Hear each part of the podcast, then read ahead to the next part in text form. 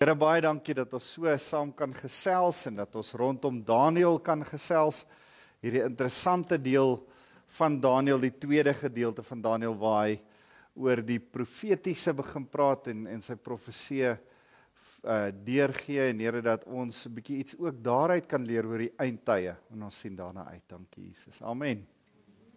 Nou ja, hierdie is uh Nou daai baie interessante gedeelte, ons het uh, lekker saam gekuier rondom hoofstuk 1, 2, 3, 4, 5, 6 uh en en wat min of meer die geskiedenis van Daniël was in die agtergrond van Daniël, maar van nou af vorentoe maak Daniël 'n bietjie van 'n draai en hy hy hy hy, hy verskuif sy klem in steede van uh, die geskiedenis en wat gebeur het na 'n vooruitskouing van wat nog gaan gebeur in die toekoms. Dis 'n profetiese vooruitskouing van wat gebeur. Nou uh die van julle wat kan onthou uh die daar's daar's Arameese hoofstukke en Hebreëse hoofstukke in in Daniël. Onthou ons het gesê Daniël het 'n paar gedeeltes in Aramees geskryf. Kan julle onthou wat is die Arameese taal? Wie se taal is die Arameese taal? Wie het hoofsaaklik Aramees geleer, gelees, geskryf? Is, is julle nog met my, ja? Die Babiloniërs, die Babiloniërs. Dit was hulle taal. En dit was hulle taal wat die ouens wat uit ballingskap is gevoer wat gevoer is en daar gaan bly het in Babilonie. Dis die die Hebreërs, die die Daniëls en die Esters en die Esdras en Nehemias, hulle het daai taal aangeleer. Dit het later hulle taal geword. Dit het hulle hulle taal geword wat hulle weer teruggebring het na Israel toe. Soveel so dat ons dink dat dat dat Jesus se huistaal was nie noodwendig Hebreëus nie, maar Aramees geweest. So hy hy hy daai Babiloniese taal het deel van hulle kultuur geword en en en en dit wat hulle daar in Israel in die tyd van Jesus gepraat het die Jode die die Hebreërs het nie Hebreëus gepraat nie maar Aramees meer gepraat as as Hebreëus. So ehm um, ons weet dat wat dat vir die die die Hebreërs vir die Jode van daai tyd is is die boek in Hebreëus geskryf meeste van die boek maar vir die Aramees die die Aramees sprekendes, die ouens wat in Babilonie is en die Jode wat nou al begin Aramee vir Aramees het.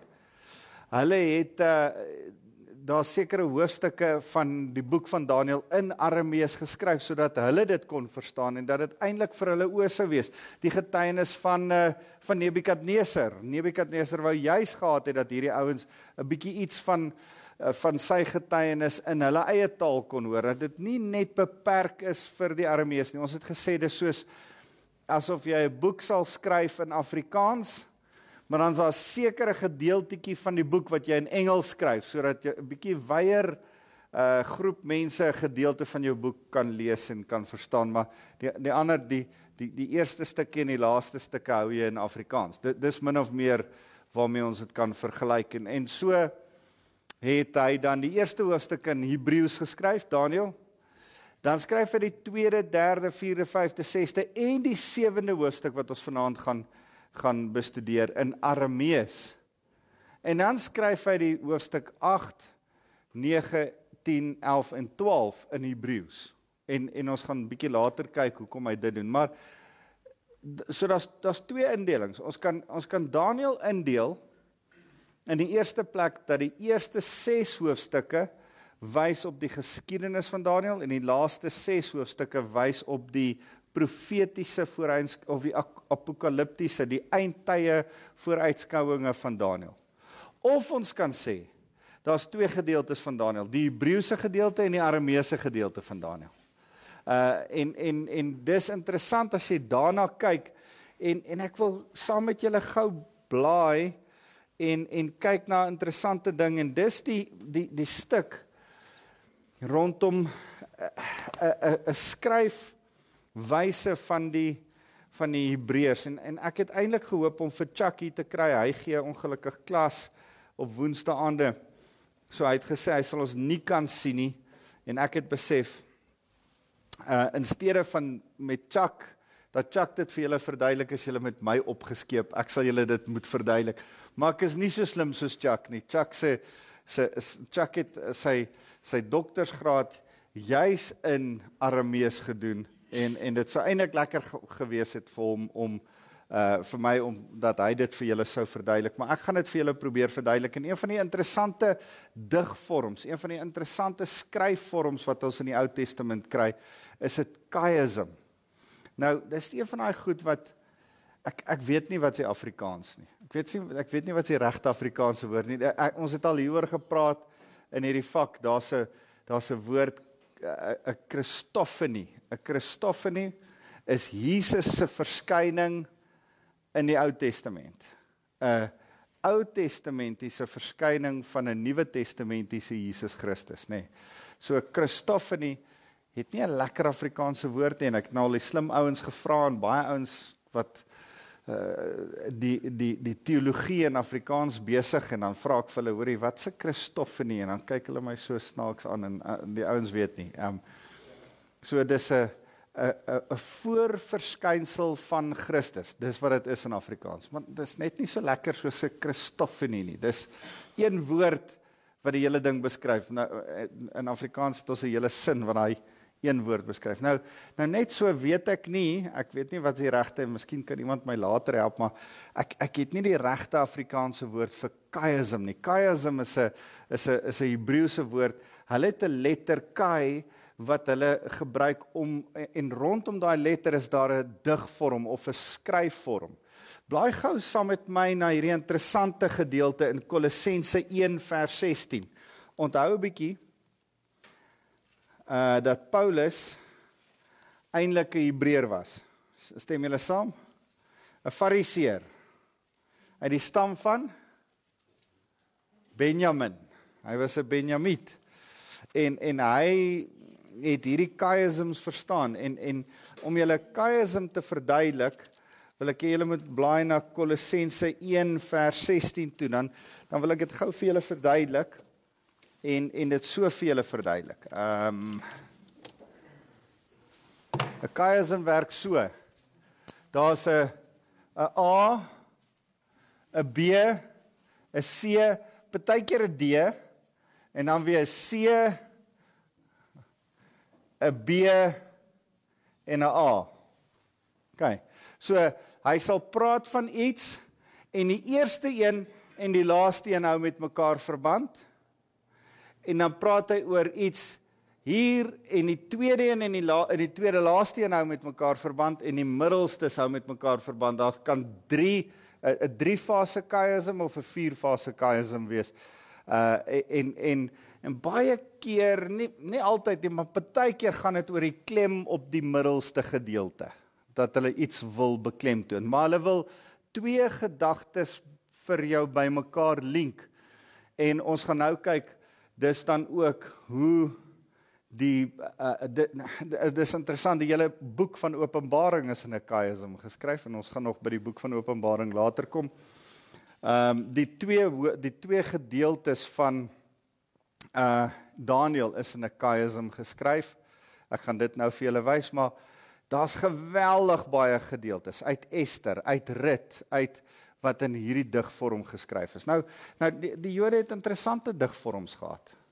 Uh en en en elke kultuur het lyk like my sy digvorm. Onthou ons Afrikaanse kultuur is 'n baie vars, jong kultuur. Ons het nie ons gaan leen by ander ouens. Maar eh, die van julle wat so bietjie van digkuns ken, sal weet die Japaneese het 'n digvorm. Wat is hulle digvorm? Dis 'n haiku. Hulle het 'n moenie my vra hoe hy lyk nie. Ek weet net van hom.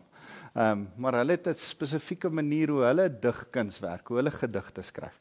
So die skryfvorm daar daar's 'n verskillende kulture, verskillende skryfvorms en die Jode het byvoorbeeld 'n ander skryfvorm. Uh hulle sal iets baie keer herhaal om dit te beklemtoon of iets sê om die negatiewe die die positiewe teenoor die negatiewe te stel. So uh, ons ons het byvoorbeeld in Afrikaans praat ons van die tempel het 'n allerheiligste. Maar letterlik staan daar in die Hebreëus die heilig heilige. Die heilig tweemaal heilig, heilig heilig. Dis net om sy dis hulle beskryf hulle beklemtoningsvorm. Uh, Psalm 119 vers 105. U woord is 'n lig vir my voet en 'n lamp vir my pad. Hulle is net besig om iets te beklemtoon oor die woord. En so is daar regdeur die hele psalms en die hele spreuke so geskryf. Uh partykeer in kontras van 'n uh, ou wat geregtigheid is doen dit en dit en dit en 'n ou wat ongeregtig is is hy doen dit en dit nie. Jy weet so uh, hulle kan die goed so met mekaar kontrasteer. Dis een van hulle digvorms. Hulle ander digvorm is hierdie gedeelte wat 'n chiasm 'n chiasm is. 'n chiasm. So kom ons kyk gaan nou om vir julle 'n voorbeeld te gee van van van dit Kolossense 1 vers 16. Hy sê ehm um, hy is die eerste van die hele skepping. Die seun is die sigbare uitbeelding van die onsigbare God. Hy is die eerste van die hele skepping omdat omdat God alles deur hom geskep het. Dis dis nommer A. God het alles deur hom geskep, nê? Nee? So God is die skepper, deur hom is alles geskep. B is ja, alles in die hemel. So B te doen met die hemel. C en op aarde. C is aarde. Dan gaan ons weer na C toe. En die dinge eh, die dinge wat gesien kan word. Wat wat sien ons? Die dinge wat gesien kan word, dis op aarde. Maar dan gaan ons weer na B toe en die dinge wat nie gesien kan word nie, dis nou konings of heersers, regerers of maghebbers. Dan gaan ons na A toe. Alle dinge is deur hom en vir hom geskep. Maak dit vir julle sin? Party van julle kyk my met sulke groot vraagtekens aan. Uh, dis net blote digvorm wat ek net vir julle gou wil wys. Blaai kom, kom ek wys julle laaste een, uh Joshua. Blaai gou na Joshua 1 toe. Joshua hoofstuk 1, daai gesoen toe. Reg deur die Bybel is is hierdie interessante digvorm. Ons sien dit nie so maklik in Afrikaans nie, maar as jy hierdie goed begin sien dan dan tel jy dit hier en daar op. Joshua 1 vers 5. Aan die einde dan sê hy uh ek sal jou nooit in die steek laat nie. Uh jy kan gerus daar 'n A sit. Die van julle wat in jou Bybel skryf en hopelik skryf jy in jou Bybel. Jy jy behoort in jou Bybel te skryf. Dis 'n handboek. Dis 'n handboek vir lewe. Jy behoort daarin te skryf as jy nog nie 'n Bybel skryf nie, begin in die een skryf en dan koop jy vir jou later 'n fancy een. Ehm um, maar daar staan ek sal jou nooit in die steek laat nie. Uh dis A. OK? Ek sal jou nooit in die steek laat nie. Dis A. Ek sal jou uh uh, uh ja, ek sal jou nooit in die steek sal laat nie. Ek sal jou nooit los nie. Dis A. Wees sterk en dapper.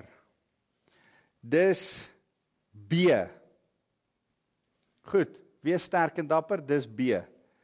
Jy is die een wat hierdie volk moet lei om die land in besit te neem. Dis C. Uh en dan sê hy uh ek het dit met 'n eed aan julle voorouers beloof. Uh en dan sê hy weer ehm um, ek moet nou net my my my bearings hou. Dan sê hy weer uh wees sterk en dapper.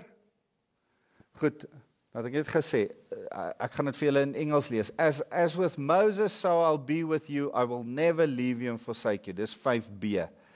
Be strong and courageous, be very strong and courageous 6 tot 6A. And say be careful to obey all the law that you may be successful. Sê 7b.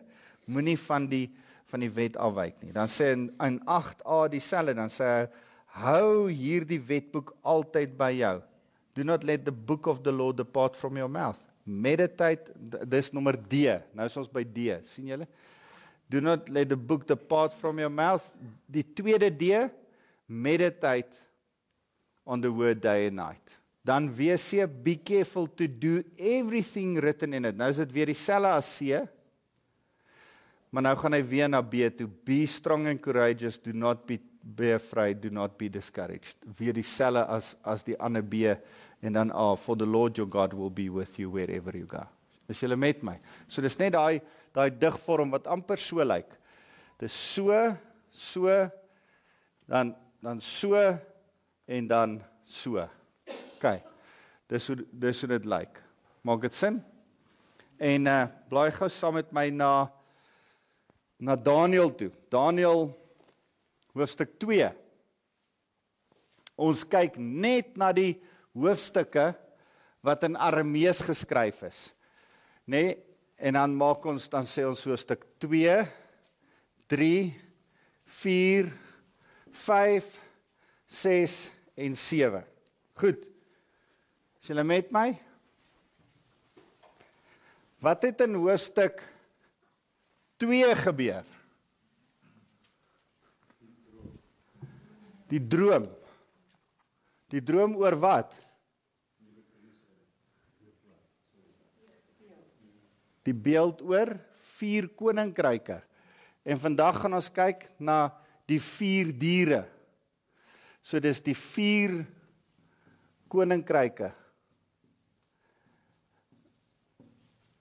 Hier is dit die vier die beeld wat die vier koninkryke uitbeeld en die vier en die en die vier verskillende diere wat uit die see uitkom wat ons vandag gaan na, na gaan kyk. Wat het by hoofstuk 3 gebeur?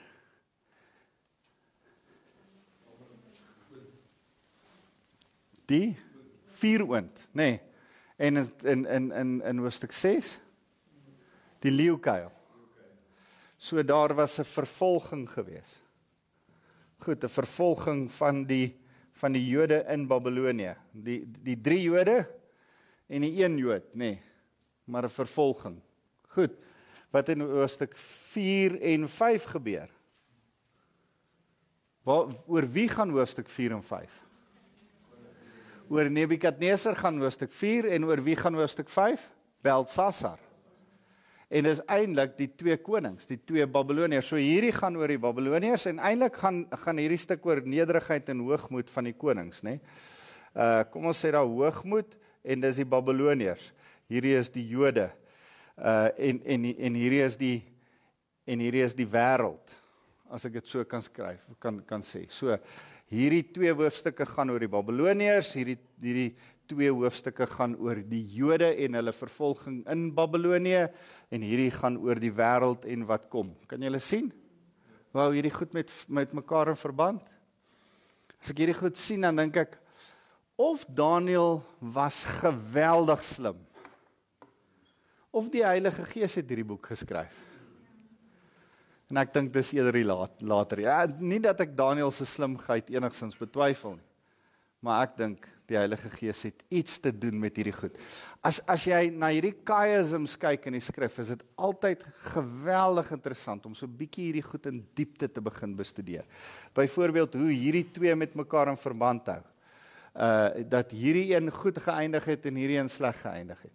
Dat hierdie twee met mekaar verband hou want dit is 'n vervolging van die Jode en al twee ietsie van 'n simbool van van uh om in die dood in te gaan en lewendig daar aan die kant uit te kom.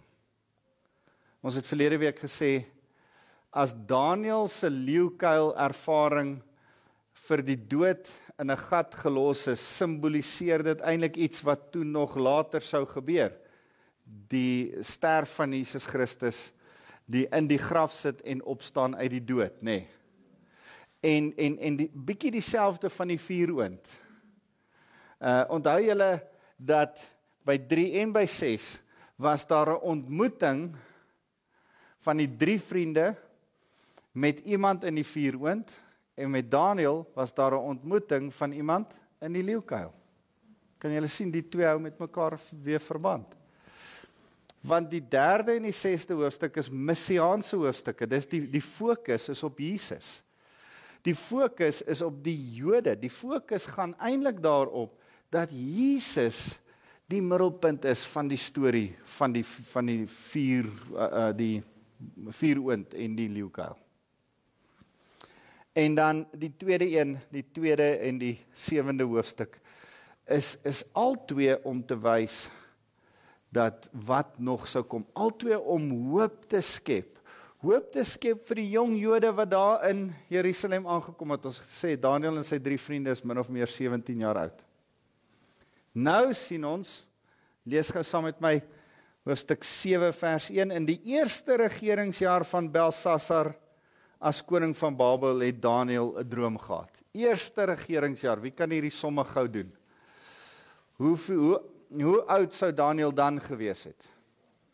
As ons sê hierdie is die eerste regeringsjaar en Belsasar het so 14 jaar geregeer en hoofstuk 6 speel in een aand af. Hoofstuk 6 speel in een aand af. Dis die laaste aand van die 14 jaar van Belsasar se regering. Goed. So en hierdie is in die eerste jaar van sy so dan sit soos 'n fliek. Uit jy al 'n fliek gekyk en sê 14 years ago.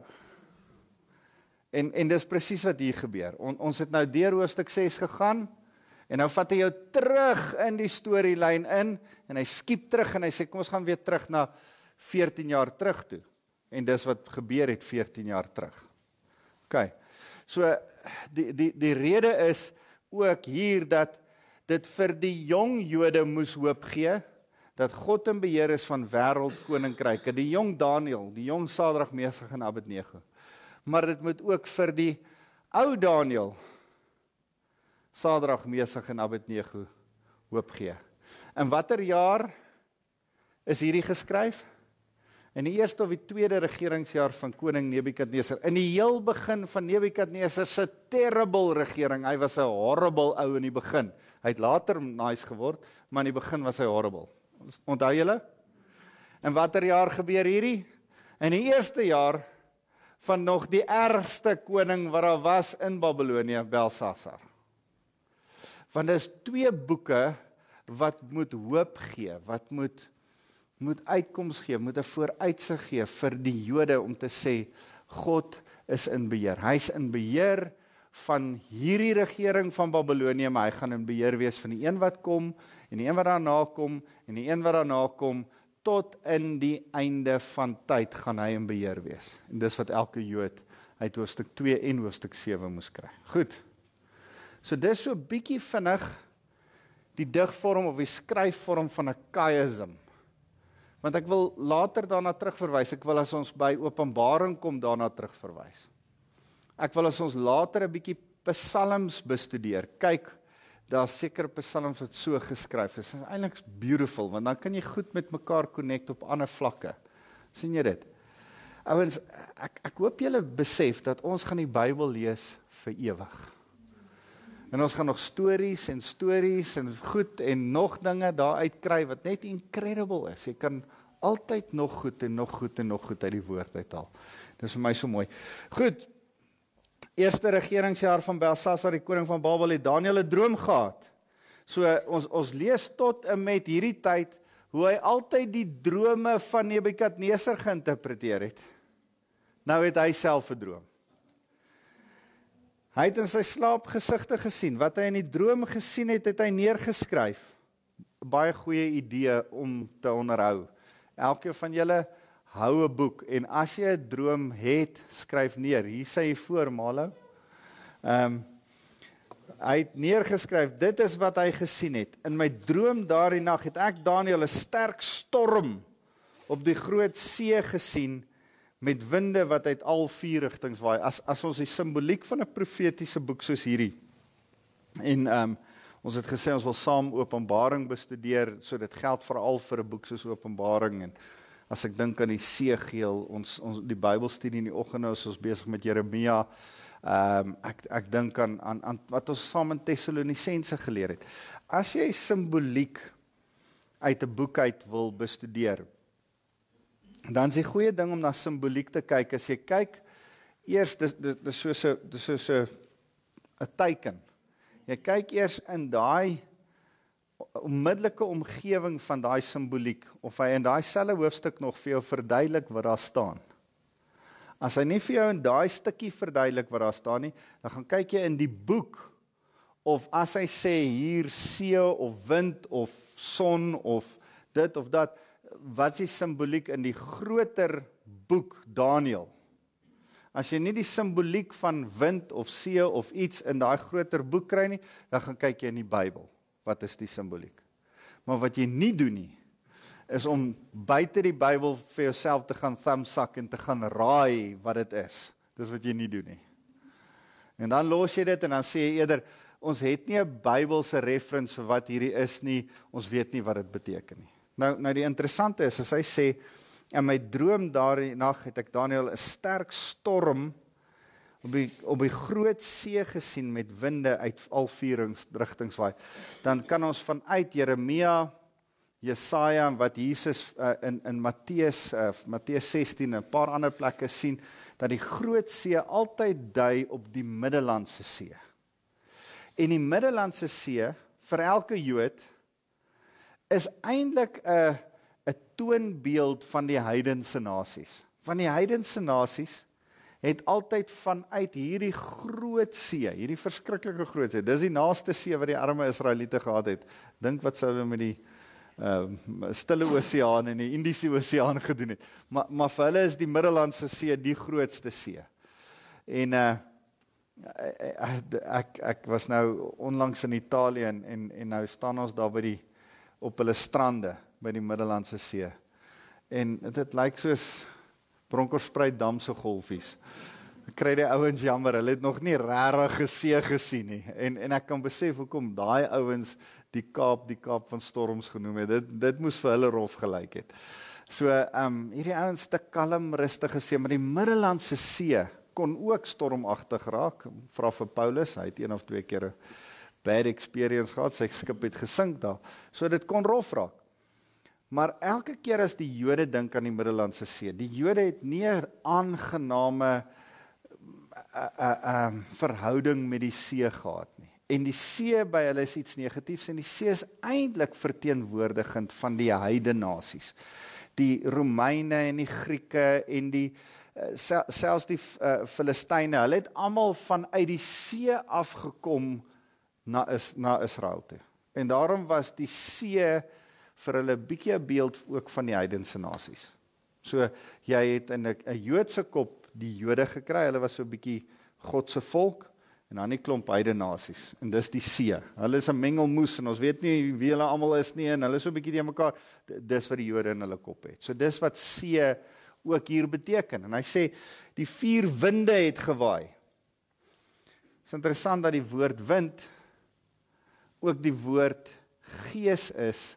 Daar's nie daar's nie 'n verskil tussen die woord wind en gees in in in Hebreëus nie. Die woord ruach kan wind of gees wees. So die vier geeste het gewaai van verskillende rigtings en die see het onstuimig geword en en van dit af het vers 3 vier groot diere wat van mekaar verskil het het uit die see gekom. Uit die nasies uit het vier verskillende diere gekom. Die eerste dier was soos 'n leeu met arensvlerke. Terwyl ek besig was om daarna te kyk, het sy vlerke afgeskeur sy voorlyf is van die aarde af opgelig en hy is op sy agterpote gaan staan soos 'n mens en 'n mens se verstand is aan hom gegee. Nou uh, as as jy die interessante kyk hierdie simboliseer die Babiloniese ryk. Die Babiloniese ryk uh is 'n leeu met arensvlerke. As jy na die hek van Ishtar gaan kyk, hulle het dit destyds met opgrawings uit Babilonie uitgaan haal en gelukkig want dis waar Irak vandag is. Gelukkig het hulle daai pragtige ding in Duitsland geneersit. Anders te dink ek het die moslems om totaal en al afgebreek. Maar ehm um, daai hek staan op die oomblik in Duitsland. En as jy op daai hek blou met sy blou mosaïek die goue afbeelding sien en, en dan is dit van 'n leeu van leeu's met arensvlerke. So Daniel gebruik iets wat hy weet die simbool wel die die Here wys hom iets wat reeds die simbool van Babilonie was. 'n Leeu met arensvlerke. So dis wat hy sien.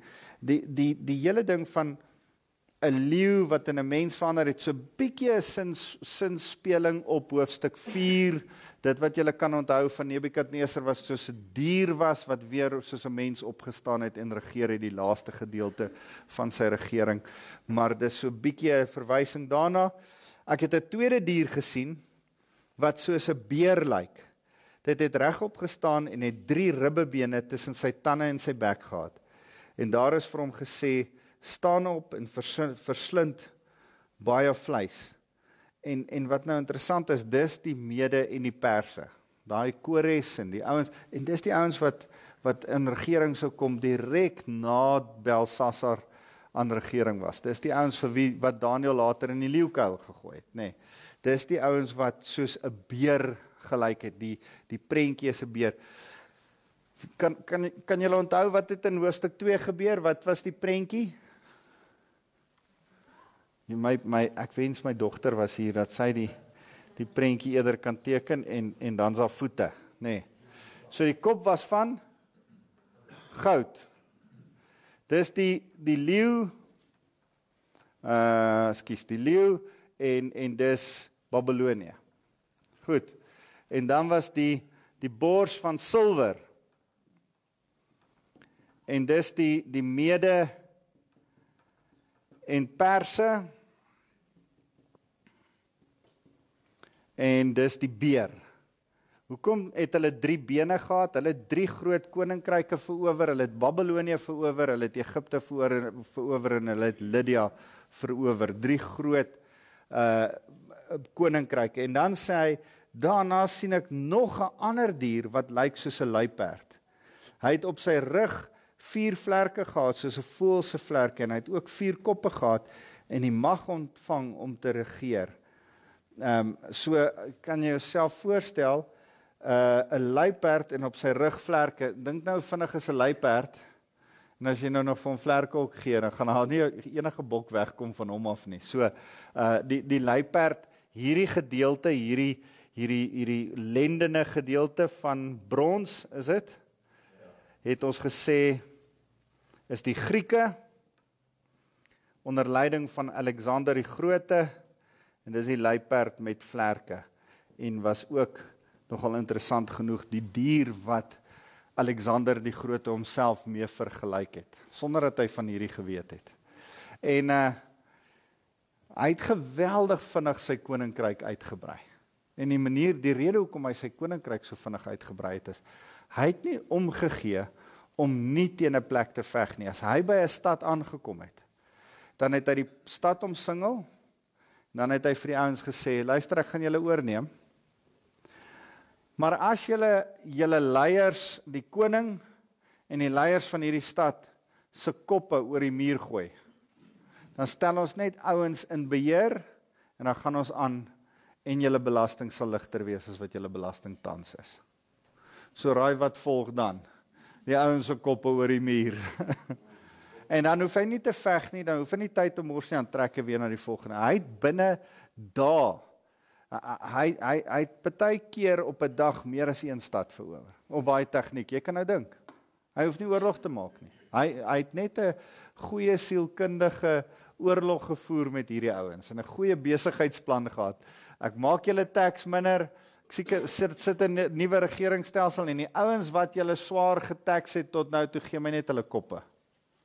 Maar sê, dan, dan skuif ons weer na die volgende plek. Dan skuif ons weer of anders maak ek julle julle stad plat. En en gewoonlik het die ouens nie gekies om te veg teen Alexander die Grote nie. So hy het geweldig vinnig die hele wêreld van daai tyd oorgeneem en geregeer in daai tyd. Die Grieke het het 'n het 'n groot en vinnige regering op die been gebring. Um in my my visioen daardie nag vers 7 het ek ook 'n vierde dier gesien. Hy was vreesaanjaend, geweldig groot en buitengewoon sterk. Hy het met groot eystertande, het groot eystertande gehad waarmee hy alles verslind het.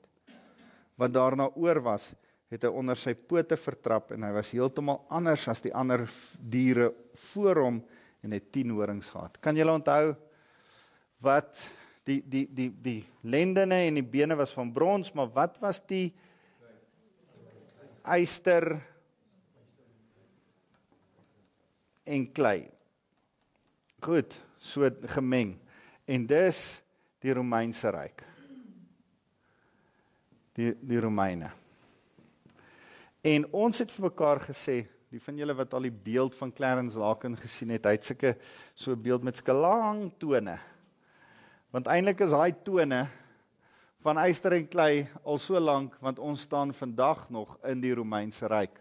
Ons het die Romeinse regstelsel, ons het baie van die Romeinse uh uh uh, uh ingenieurswese oorgeerf, hulle manier van van doen, hulle manier van regeringsstelsel het ons oorgeerf. So ons is in 'n sekere mate die westerse wêreld is in 'n sekere mate in daai Romeinse ryk en en en sit ons in in daai hele ding vasgevang. So daai vierde dier met die eystertande. Dis daai eyster eystervoete en kleivoete. Uh en en dit het te doen met 'n regeringsstelsel wat nog kom. Nou nou dis interessant as jy verskillende kommentare gaan lees, dan het verskillende mense 'n uh, uh, uh, opinies oor hierdie. En en dis interessant as jy na die profetiese begin kyk om die ouens se verskillende sienings hier te hoor. En onthou net net, dis net 'n opinie. Selfs my opinies oor hierdie goed is is 'n opinie. Daar's ouens met ander opinies. En dit is interessant om dit te gaan deurlees, maar jy moenie jouself nie te deurmekaar maak nie, want op die ou einde is die bottom line wat hier oorgedra moes word aan die Jode van hulle tyd is Jesus is in beheer. God is in beheer van koninkryke. En soos hulle kom en soos hulle gaan, is God in beheer. En uh die Romeinse koninkryk is in 'n sekere sin nog steeds in beheer. Maar hoor wat gebeur terwyl ek nog besig was om na die horings te kyk, na die 10 horings, het daar 'n klein horingkie tussen hulle uitgekom. 3 van die horings wat, wat daar was is uitgepluk om daar vir plek te maak. En hierdie horingkie het oë soos die van 'n mens gehad en 'n mond wat baie aanmatige dinge gesê het. Blaai gou saam met my na Openbaring hoofstuk 13. Openbaring hoofstuk 13 gaan lees dit gerus. Ek gaan nie die hele een lees nie. Gaan lees gerus Openbaring hoofstuk 13 alleen deur, maar uh, ek lees vinnig vir julle net vers 1. Toe ek 'n monster uit die see sien opkom het hy met 10 horings en en 7 koppe. Op sy horings was daar 10 koningskrone en op sy kop name wat God belaster het. Die monster wat ek gesien het, het net soos 'n luiperd gelyk, sy pote soos die van 'n beer en sy bek soos die van 'n leeu. Hy het eienskappe van al die vorige koninkryke gehad. En dan uh, is dit die draak het met sy eie krag sy troon en groot mag aan hom gegee. En die draak versinne beeld Satan, die horing en hierdie hierdie beeld 'n uh, eh, 'n uh, eh, uh, versinne beeld, die anti-kris. So hierdie horingkie praat van die anti-kris wat gaan opstaan teen Jesus Christus in die laaste dae. In die dae waarin ons vandag is, maar ons is nog nie daar nie. Daar's sekere goed wat nog nie gebeur het nie. Ons weet dit gaan eers in ons tyd gebeur, nie in, in ons tyd nie, maar in hierdie tyd wat volg. Uh maar ek dink nog nie dis nou onmiddellik so nie. Daar's redes hoekom ek so sê. Goed. Ehm um, vers 9 is eintlik 'n mooi gedeelte. Nou sê hy terwyl ek staan en kyk, is daar trone neergesit. Nie net 'n troon nie, trone. Want onthou daar's 'n God drie eenheid. En ons regeer saam met Christus. Hy het vir ons autoriteit. Onthou eh, Filippense sê ons is gesete saam met Jesus in hemelse plekke. Ons gaan saam met hom regeer op 'n hemelse troon. Goed. En en en ek ek ek wil nie nog meer daarin gaan nie, maar daar's trone, daar's 'n bema troon, daar's 'n groot wit troon. Eh, daar's verskillende trone wat maar kom ons haak nie nou daarby vas nie. Goed. Hy wat ewig lewe het daarop gaan sit en sy klere was wit soos sneeu. Ek hou van die Engels wat sê the ancient of days het daar gaan sit. Is is eintlik jammer dat ons nie 'n 'n mooi Afrikaanse een het nie. Ek dink die ou vertaling sê die oue van daar. Nee, dit dit klink soos 'n oomie uit die wat in die ou huis is. Verstaan jy, dis net nie dieselfde nie. Ancient of days. Want jy sê nie vir 'n ou oomie in die in die ou huis ancient of days nie, maar jy kan hom oue van daar noem. Uh maar ek ek dink die die boodskap vertaling sê God die ewige.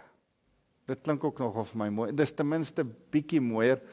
Maar die mooiste vertaling is ancient of days. The ancient of days. Die een wat al vir ewig lewe en nog vir ewig gaan lewe.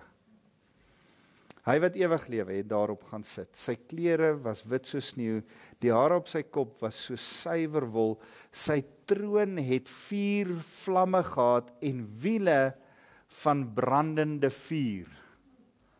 Dis so interessant dat elke keer wanneer Esegiel die Here se troonkamer beskryf, dan het hy nie Daniël gehad as 'n referens nie.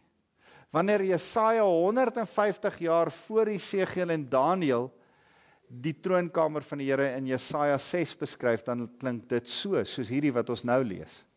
Wanneer Johannes 'n 'n paar honderd jaar, 700, 800 jaar na hierdie gebeurtenis 'n 'n openbaring het en opgeruk word in die hemel en 'n openbaring kry van hoe die hemel lyk, dan beskryf hulle die troonkamer van God so. Dit is interessant dat verskillende ouens uit verskillende plekke nie by mekaar kon afkyk nie maar nog steeds die troonkamer van die Here so beskryf.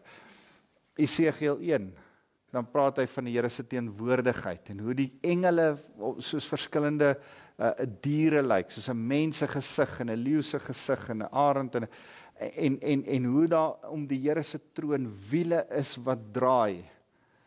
Uh toe ons klein was was daar so 'n alien movie tipe ding of 'n program met aliens en dan sê hulle ja, sien, die Bybel skryf van aliens. Nee nee, hulle het nie geskryf van aliens nie.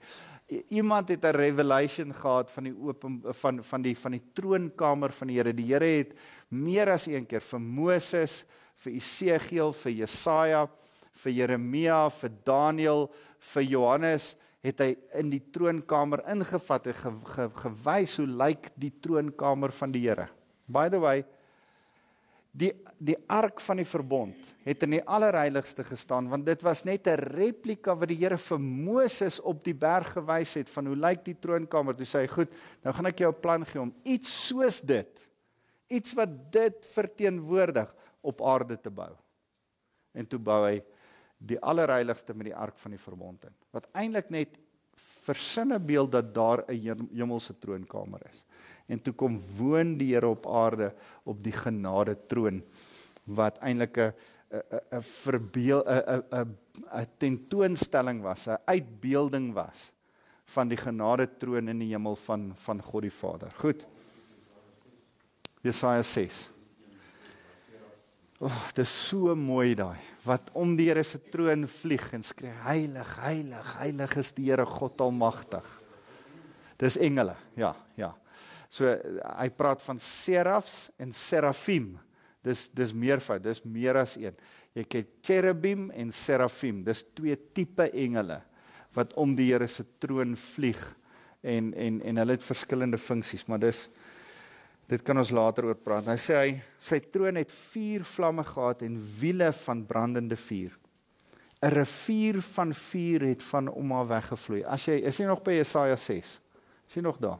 Jesaja Jesaja 6 dan sê hy as die engele so om sy troon vlieg en skree heilig heilig heilig is die Here God almagtig dan kom die teenwoordigheid van die Here soos water wat vloei van sy troon af en begin afspoel. As Jesegiel dit beskryf, dan sê hy van die Here se troon af begin dit vloei soos water. En dan begin dit as jy daar staan dan dan dan is jy enkel diep en knie diep en het jy al daai stuk gelees? Dan dan is jy eweskielik as jy oorweldig deur die teenwoordigheid van die Here. Nou sê Daniël, hy sien dit nie soos water nie, hy sien dit soos lava, soos vuurstrome wat brand die teenwoordigheid van die Here wat vanuit die die die Here se se troon afvloei.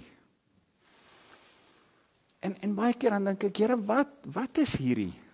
En is asof die Here sê my teenwoordigheid is tasbaar. My teenwoordigheid waar ek teenwoordig is en waar die mense kliekweek is en waar mense in my teenwoordigheid my teenwoordigheid begin geniet tas dit hulle fisies aan soos water oor hulle spoel of lava oor hulle sal gaan. Verstaan jy dit dit nok hulle dit dit brand hulle skoon dit dit dit dit tas jou aan. En al is dit 'n geestelike ding want dit is eintlik die gees van die Here wat teenwoordigheid opwek. Ehm um, ek weet nie om dit reg te sê nie. Ja, En ja, ja, uh, daar's twee goed. Vier water. Strome van lewende water. Uh, by the way, waar's die troon van die Here nou vir elkeen van ons? As daar nie meer 'n tempel is nie en daar's nie meer 'n ark van 'n verbond nie en nie meer 'n genadetroon nie, waar is die genadetroon nou? Daar is 'n ware genadetroon in die hemel, waar waar's die genadetroon nou? Hier. Paulus beskryf dit en hy sê hier, hier is die genade troon. Jy is die tempel van die Heilige Gees. God se teenwoordigheid woon in jou en daarom beskryf Jesus dit en sê in Jesaja 7 ag eh, Johannes 7 vers 37 gaan sê hy bid dat die Heilige Gees by julle kom dat strome van lewende water vanuit jou binneste vloei want hier is jou troonkamer en soos wat van die troonkamer heerlikheid van die Here die Heilige Gees water uitvloei die strome uitvloei so moet jy hier die Here se teenwoordigheid koester dra by jou hê sodat sy teenwoordigheid heeltyd vanuit jou lewe af bly uitvloei en mense beïnvloed om jou Dis waar ons moet wees. Goed. Hierdie goed is 'n bietjie uh, as jy voel maar wow, ek's nie heeltemal by nie. Welkom. Jy's jy, jy nie die enigste een nie, almal om jou voel bietjie so. OK. Dis alright. Hierdie goed's bietjie groot. Hierdie is die tipe goed wat jy uit die skrif uit moet herkou en weer lees en weer gaan dink en môreoggend as jy wakker word met 'n koppie koffie eers gaan sit en sê Ja, ek ek, ek wil net weer dink oor hierdie strome en hierdie strome van lewende water en die troon van die Here, die genade troon met sy heerlikheid wat skyn in my hart en ek skyn met sy heerlikheid. Ek wil hê julle moet almal 'n bietjie ek, ek wil hê julle moet almal 'n bietjie stoei met hierdie goed. Dis goed om dit te stoei. Julle sal op 'n goeie plek wees as julle saam met my stoei oor dit. Wynand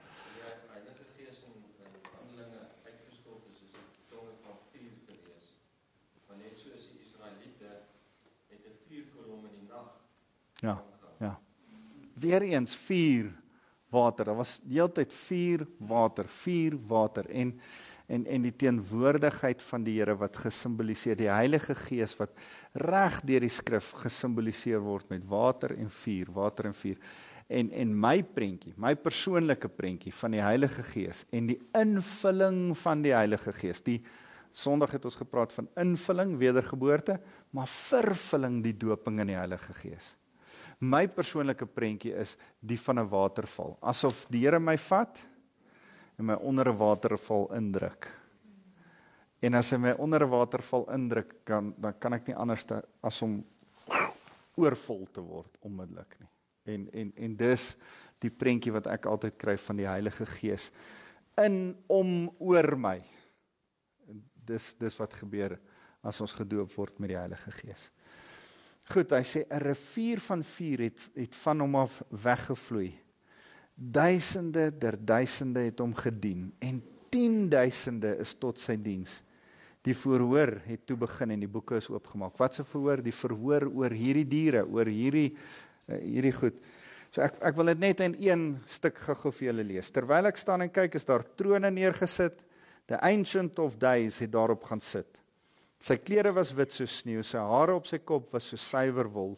Sy troon het vier vlamme gehad en wiele van brandende vuur. 'n Rivier van vuur het van hom af weggevloei en duisende der duisende het hom gedien en tienduisende is tot sy diens.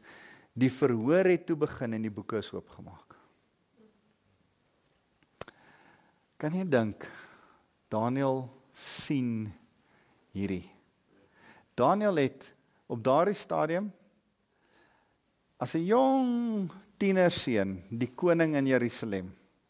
Sommige nou 'n kom ons sê 'n munisipale koning in ons oë. Sommige net 'n local koningkie was. Hy hy moes hom gesien het en geken het. Hy was 'n adelike.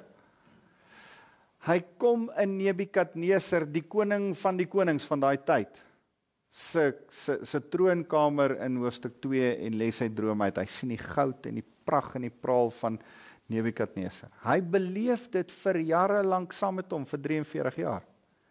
En en en dan het hy die ervaring van vier verskillende bose konings wat by Nebukadneser oorneem en mekaar doodmaak en mekaar stoei.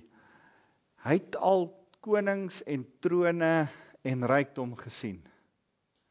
Maar vir die eerste keer sien hy the ancient of days.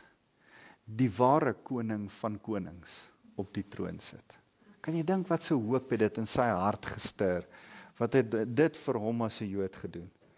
Nou sê ek het bly kyk want ek het gehoor hoe die klein horingkie onophoudelik bly spog. Deur al hierdie goeie goed is hierdie een nog steeds besig om te jap hier aan die kant. Die anti-kris is nog besig om te lawaai. Ek het bly kyk totdat die vierde dier doodgemaak is. Die die die vierde koninkryk is doodgemaak. Sy liggaam is vernietig en hy is oorgegee om met vuur verbrand te word. Die gesag van die ander die, die drie diere is ook van hulle weggevat. Hulle kon nog langer hulle kon nog langer lewe, maar net vir 'n bepaalde tyd. In my visioen daardie nag het ek iemand in die wolke in die lug gesien gesien kom. Iemand wat soos 'n mens lyk. Hy het na hom wat ewig lewe gegaan en is voor hom gebring. Nou nou hierdie vertaling van my flop hier weer so 'n bietjie. Die die ander vertaling praat van die seun van die mens. The son of man. Is dit die ou vertaling? Ja, en die ancient. Ja, hy Ja, dan sê hy daar die seun van die mens.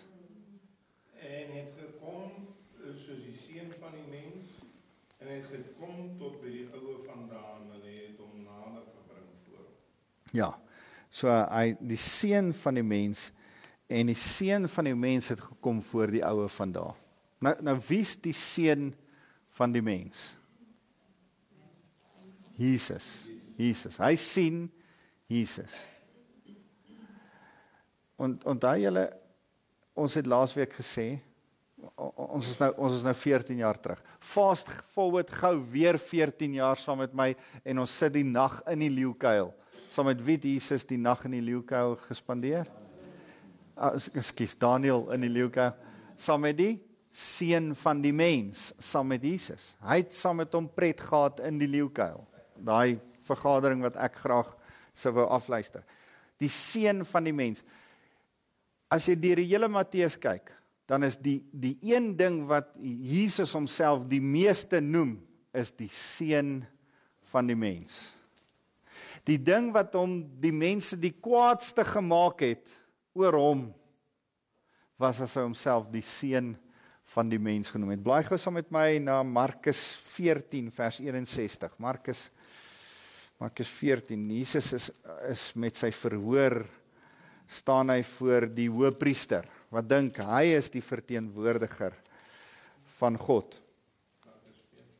Markus 14 vers 61. Maar Jesus het net bly swyg. So en Dion is hom daar. Vers 61 van Markus 14. Hy sê maar Jesus het net bly swyg. Hy het net stil gebly. Die hele tyd wat hulle hom aangekla het en aangeval het, hy het hulle glad nie geantwoord nie. Die hoë hoëpriester vra toe nog 'n keer vir hom: "Is jy Messias, die seun van die lofwaardige God?" Is jy die seun van God. Nou nou ek het nou al baie mense gehoor redeneer en gesê ja, maar seun van God is nie noodwendig God nie. Jy moet nou een ding verstaan. As 'n Jood vir jou sê seun van God, bedoel hy God. Hy hy hy hy bedoel nie net 'n persoon soos wat baie ander ouens en sektes te deesdae probeer afwater nie.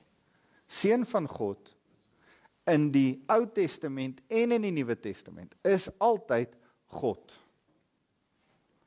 Wanneer jy sê iemand is die seun van God, sê jy dat hy ook God is. Dis deel van die goddelike bewys van wie Jesus is.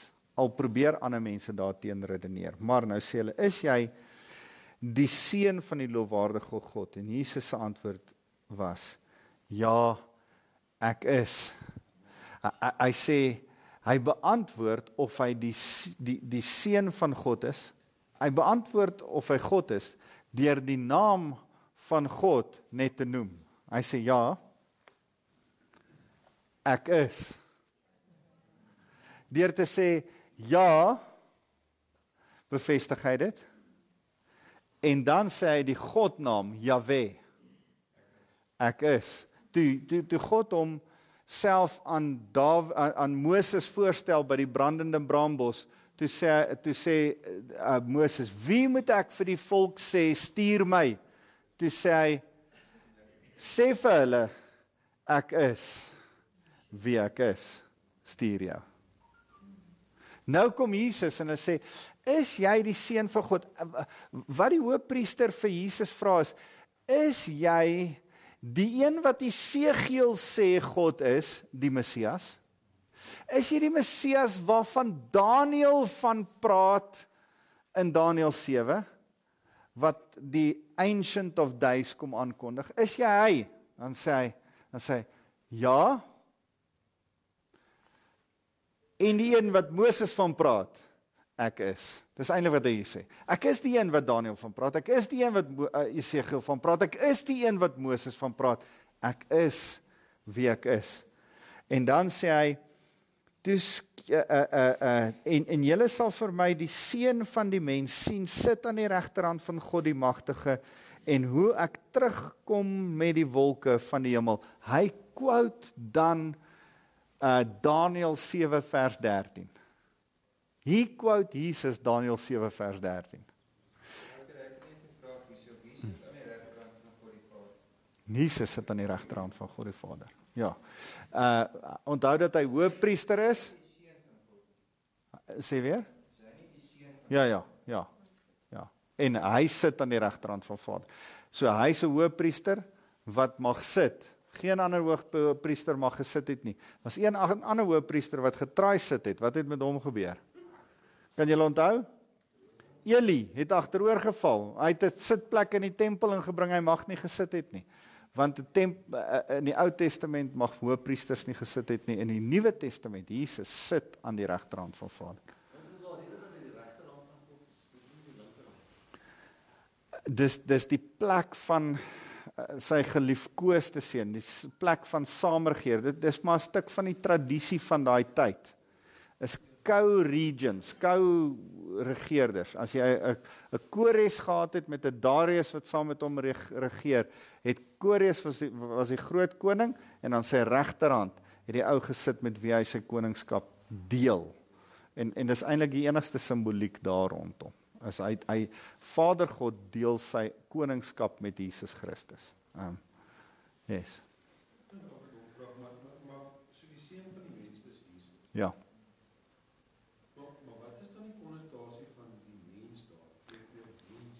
Dis dis 'n baie baie goeie vraag. Die seun van die mens. Jesus wil kom sê ek is God wat mens geword het. Ek het my goddelikheid kom los om 'n mens te word. Dit eh, hy, hy dis asof hy Matteus, Markus, Nuwe Testament anticipate en in Esegiel al homself openbaar as die seun van die mens. Maar wag nou, hoe kan die seun van die mens enigiets met God te doen hê? Net omdat God in Esegiel en in Daniël altyd die seun van die mens God noem. Verstaan julle dit? In in die Ou Testamentiese profeseë was die seun van die mens God. Dit het niks met seun of met mens uit te waai in die Ou Testament nie. Dis net 'n titel vir God, soos wat Farao is of soos wat koning is of verstaan jy, dis 'n titel. En dan in die Nuwe Testament kom noem Jesus homself die seun van die mens. Vir twee redes. Hy wil in die eerste plek wys dat hy van hom geprofeteer is in Jesegiel en Daniël. Hy is die Messias. In die tweede plek wil hy sê ek het ek ek ek, ek is nie hier tussen julle as 'n God wat op aarde is net nie. Ek het 'n mens kom word, Immanuel, God met ons, 'n mens kom word en tussen julle kom woon. Ek is op 'n vlak waar julle is. Ek gaan deur die pyn wat julle gaan. uh, uh, baie interessante hoofstuk, 'n uh, uh, interessante vers in Hebreërs 8, ek dink is vers 26 wat sê Jesus het gehoorsaamheid geleer deur dit wat hy gelei het. Hoe moes God gehoorsaamheid leer en hoe het hy gelei? Verstaan jy? Uh het hoe sy leiding gehoorsaamheid gebring. Dis 'n vers om jou kop om te kry. Maar as hy 'n mens was soos ek en jy en in sy mensheid nie gesondig het nie. Dan moes daar gehoorsaamheid gewees het waarin hy gelei het en dan dan het maak dit deel van sy goddelikheid uit. Ons is nou besig om 'n bietjie styks te kou saam. Is julle met my? Ja, ons tyd is om.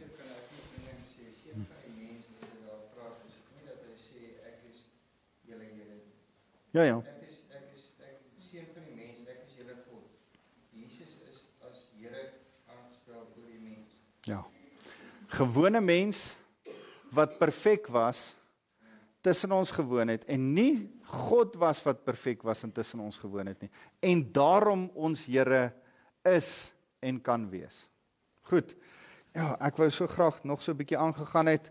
Uh maar kom ons gaan aan volgende week vanaf vers 14. Is dit reg? Ehm um,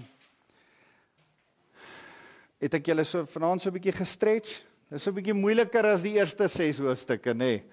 Uh as ek jou vanaand so 'n bietjie gereg het, wie's vanaand vir die eerste keer hier? Uh shame. ek ek is jammer as dit so 'n bietjie rof gegaan het van vanaand.